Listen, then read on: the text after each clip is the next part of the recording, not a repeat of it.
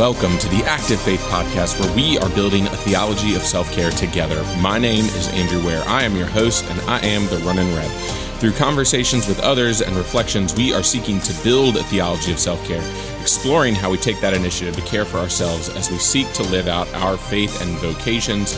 This is the final sermon in the sermon series that I offered at my local church on self care, on building a theology of self care. And so, as we close out this time, this will be the last Monday episode. We'll just move back to the regular once a week Friday episodes. Uh, but again, just wanted to offer this. It's here in this feed so that you can continue to learn. It's also over in my church's feed, Beach Grove United Methodist Church, if you want to hop on over there. And the services are on YouTube on our YouTube page. And so here at the top, I just want to thank my patrons, David Vaughn, Amy Dane, and Pam Anderson, for all of your support as I continue to offer this mission and ministry into the world. If you would like to pledge your support over on my Patreon account and become a patron of this podcast, you'll receive uh, some stickers and hopefully I'll have some more awesome stuff to be coming out soon. Uh, but if you'd like to help out and support this mission and ministry, please head on over to patreon.com slash running rev. Uh, I've got a lot of cool stuff that is uh, in the works, hopefully to be announcing some of that stuff soon, uh, both uh, just for regular content as well as maybe some special content that will be coming out soon as well. And so let's dive into this sermon. Our first scripture lesson comes from the book of Ecclesiastes, chapter 3, verses 1 through 15. For everything there is a season and a time for every matter under heaven, a time to be born and a time to die, a time to plant and a time to pluck up what is planted, a time to kill and a time to heal, a time to break down and a time to build up, a time to weep and a time to laugh, a time to mourn and a time to dance, a time to throw away stones and a time to gather stones together, a time to embrace and a time to refrain from embracing, a time to seek and a time to lose, a time to keep and a time to throw away, a time to tear and a time to sow, a time to keep silent and a time to speak, a time to love and a time to hate a time for war and a time for peace. What gain have workers from their toil? I have seen the business that God has given to everyone to be busy with. He has made everything suitable for its time. Moreover, He has put a sense of past and future into their minds. Yet they cannot find out what God has done from the beginning to the end. I know that there is nothing better for them than to be happy and enjoy themselves as long as they live. Moreover, it is God's gift that all should eat and drink and take pleasure in all their toil. I know that whatever God does endures forever. Nothing can be added to it, nor nothing taken away from it. God has done this so that all should stand in awe before him. That which is already has been that which is to be already is, and God seeks out what has gone by.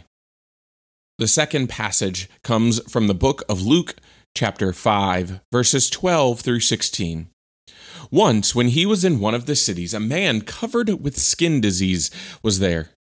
When he saw Jesus, he bowed with his face to the ground and begged him, Lord, if you are willing, you can make me clean. Then Jesus stretched out his hand, touched him, and said, I am willing, be made clean. Immediately the skin disease left him. And he ordered him to tell no one, but go, show yourself to the priest, and as Moses commanded, make an offering for your cleansing as a testimony to them. But now, more than ever, the word about Jesus spread abroad. Many crowds were gathering to hear him and to be cured of their diseases. Meanwhile, he would slip away to deserted places and pray. This is the word of God for us, the people of God. Thanks be to God. Amen. Let us pray. Holy God, may the words of my mouth and the meditations of each one of our hearts be holy and pleasing to you. That as we come through this message, you would continue to show us and help us understand what your love for us means for our own manners of self care. It's in your Son's name we pray. Amen. Now, again, we're going to talk about running, so be prepared. Sorry, it's like the only thing I know how to talk about in, in public places. No, I'm kidding. But so I remember when I was in high school, right? I was a runner and I was a swimmer. Those were like my two main sports. And in all of these athletic pursuits, as a runner and a swimmer, time was a big thing. Right? I remember the benchmarks in each of those sports that seemed to plague me throughout my high school career. Right? I remember the, the, the first time I ran sub five minutes in a mile. I remember the time that I broke 20 minutes in a 5K. The first time I swam under 30 seconds for the 50 free. And the first time I did under 35 for the 50 fly. I felt like I had hit these great and amazing marks, and it was time. It was time that defined each and every one of them. The time was so precious in each of these experiences, often coming down to milliseconds for hitting each of those benchmarks. In another manner, remembering back to my school days, both high school and college, I've always been keenly aware of time. You see, part of my mental disorders has always been this sense of testing anxiety, both connected to my generalized anxiety as well as my ADHD. But it's not testing anxiety like you may be thinking of. You see, when I take a test, which is just the worst time in existence, amen? Yeah. Okay, that was sort of mixed reactions there. Not what I was expecting. I would sit down and take a test, and every answer that I knew would just completely leave my mind. Now, contrary to popular belief, I was a bright kid. However, my C average in high school, college, and B average in seminary probably did not live up to the hype because when I sat down to take a test, I wouldn't remember any of the answers. Now, here's the funny thing is when my parents and I sat down with guidance counselors and folks from the school, they're like, oh, we'll give you more time to take a test. Friends, that did not help. Giving me two hours to take a one hour test did not make me feel any better.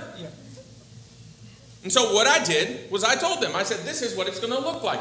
I'm going to take the test. I'm going to go through the test once, answer as many questions as I can answer in that time.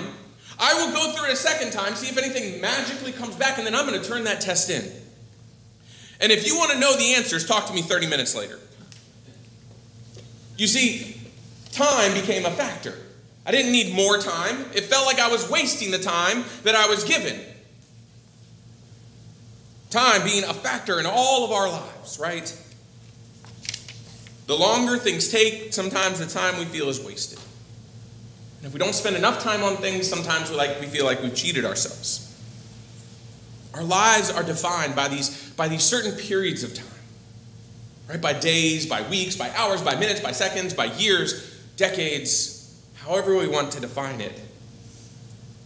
And often we say to ourselves, time is fleeting right? That it moves so quickly. Right, this last week was my son's seventh birthday, and holy cow, I feel like I just brought him home from the hospital. Feeling glad that they trusted me with this small, tiny human to take care of. We often define our lives by two dates on a gravestone and a dash in between. That dash is supposed to signify that amount of time that we lived in our lives, all of the things that we did. And so, if time is so precious, if time can define those precious moments, then why don't we use time to take care of ourselves? The time that we afford to self care in our lives could be the single most important block of time in our day, in our week, in our life. Right? If we're willing to spend time doing all of these great, wonderful, and amazing things for others, why are we not also willing to take the time to do things for ourselves?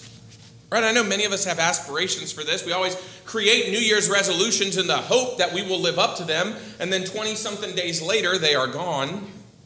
Uh, We give up these things for Lent every year, thinking that they will make us better human beings, better people of faith, better in general. And then when Lent is over, our lives seemingly have not changed at all.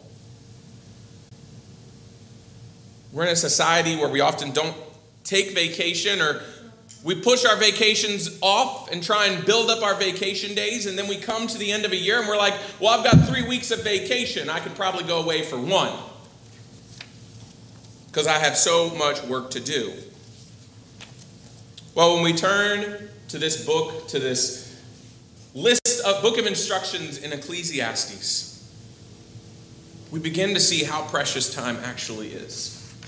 And it begins to set the stage. for what a healthy understanding of time looks like for us as we seek to not only care for ourselves, but to care for others. Because in time, we must create that space to care for ourselves. And we look at this idea. This idea becomes center stage in this passage in Ecclesiastes. We see expressed in these verses this nature in which time and seasons dictate how we live our lives. Right? Seems so much to say that for everything there is a season and a time for every matter under heaven. Right? There's a reason that the author here in Ecclesiastes uses that, that phrase every matter or everything. Because they want us to be reminded of the wholeness of life, everything that goes into how we live our lives, right? We can only do as much as the minutes or hours in a day the days in a year, and the years in our lifetime. And as much as we often wish that there were more hours in the day, it's what we do with the days that we're given.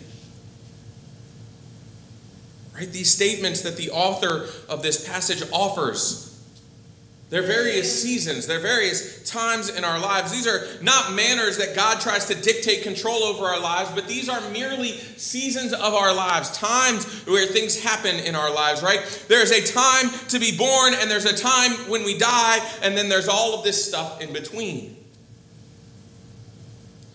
The author of Ecclesiastes is trying to point out how important time is as an understanding of living our lives. There needs to be time for everything in between. And I know that's tough. I know that's tough as I run from, from one meeting to another, as I run across this great city of Suffolk, trying to get to every single nook and cranny of Suffolk, Chesapeake, Portsmouth, to do all of these things as I try and get here on Sunday morning to make sure that we have worship. The author of Ecclesiastes is trying to name the ways, the times in our lives are laid out to show us how precious time is. And the author reminds us as we continue to read what gain have workers from their toil? Again, punctuating this understanding of care for us, ourselves, for the community around us, and for those all over. Right? And as we continue to look at these verses, we see the perspective of time that allows us to look at this time more in the way that God calls us to live rather than the ways that we desire. Placing an understanding upon our hearts and on our spirits to care for ourselves as we do the work for the kingdom of God. This does not happen without knowing and understanding time, how precious it is, and in that, creating very intentional boundaries that guide the time that we have.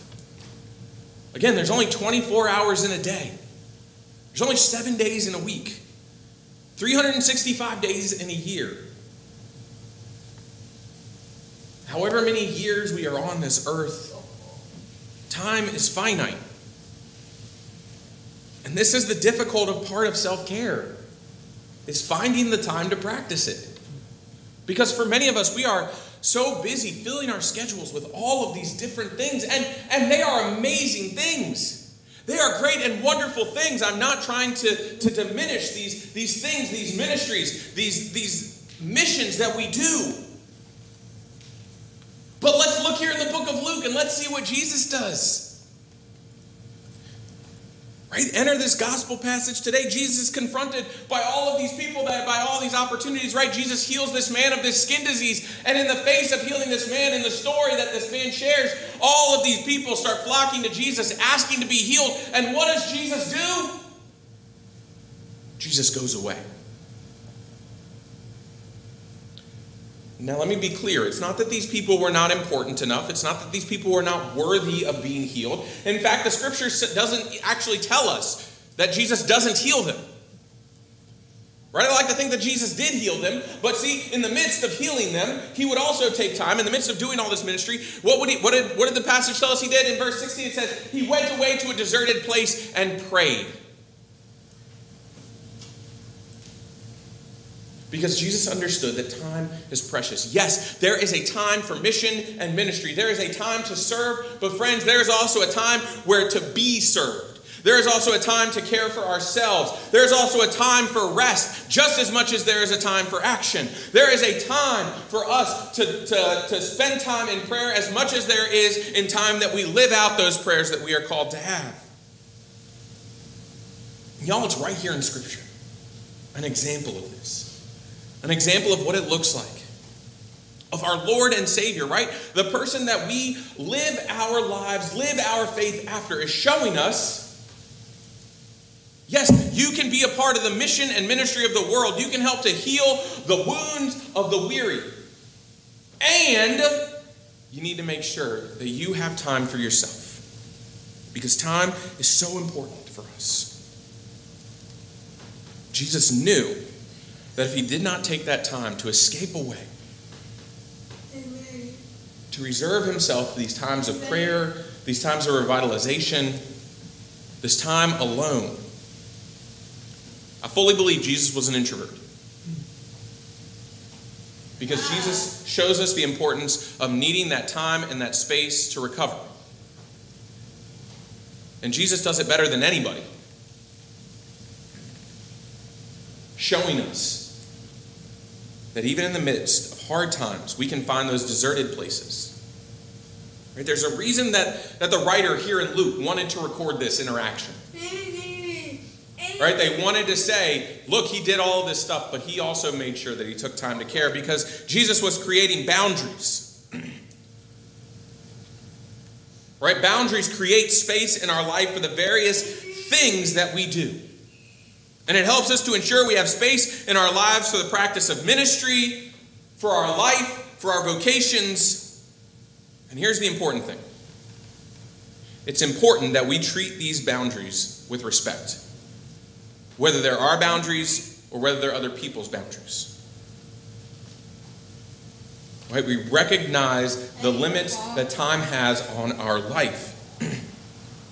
And in boundaries, we're, we're sectioning off these times and spaces so that we can have healthy relationships across our lives.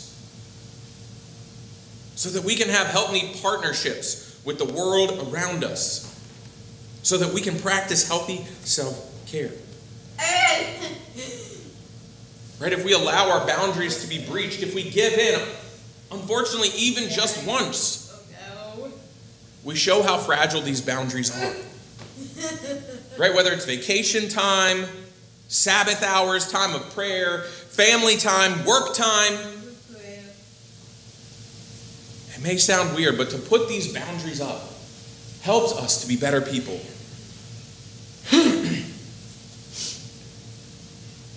and it plays into these various aspects of this theology of self care. I know it sounds it sounds weird and it sounds difficult that we need to build boundaries.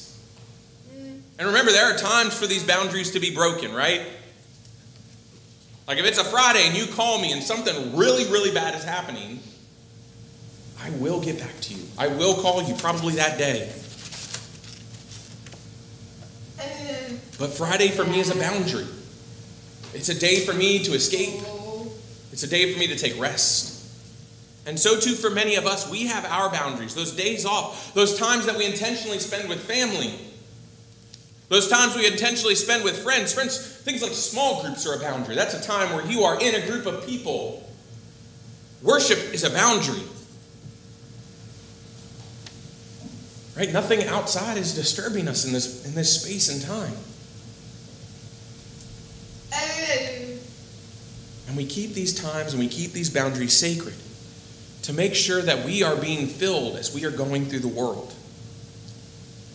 Right, I had a conversation with a pastoral colleague this week about, about his own extended renewal leave. He took three months of renewal.